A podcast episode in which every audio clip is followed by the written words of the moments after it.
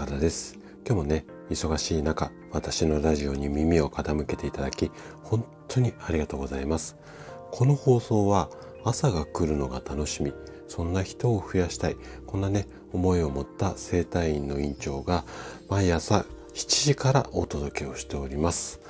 はいということで、えっ、ー、と今日もね50代からの老いない体づくりシリーズこれをお伝えしようと思ってるんですが今日12回目ですね。で今回のテーマは痩せる時間と太る時間。こんなお話をしていきます。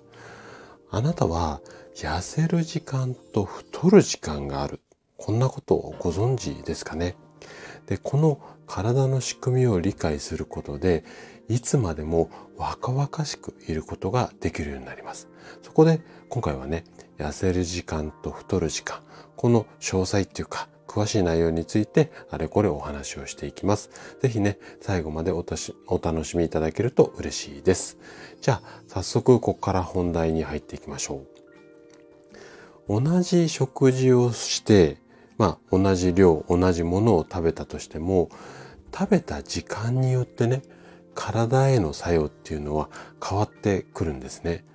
なんでかっていうと、胃だとか腸などの消化器官の働きこれはね体内時計によって変化しているからなんですね。でこの体内時計による変化っていうのをちょっと難しい言葉になるんですが医学的な用語で言うと日内運動って言います。でこのね日内運動の、まあ、変動のリズムっていうのは一般的にこんなイメージになるんですね。例えば午前中。午前中の体っていうのは食べ物を消化する準備っていうのが整っていないんですよ。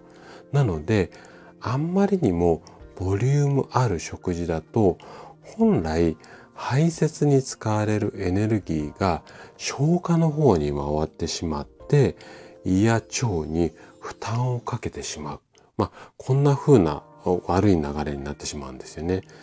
ただし、この負担をかけるっていうのは、起きてすぐ朝食をとる場合なので、起きてから数時間後に朝食っていうと、この限りではないんですけどね。なので、起きて数時間後の朝食であればがっつりも OK なんですけども起きてすぐもしあなたが朝食をとるっていうようであればできるだけこうあっさりめっていうんですかね軽めこんな感じの食事がおすすめです。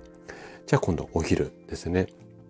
で昼食っていうのは消化能力が高まるのが午後なんですよ。なので体的に言うとうんまあ痩せる時間帯になるんですね。なので一日の中で最も体が活発に活動する時間帯にもなるからえっ、ー、と昼食はね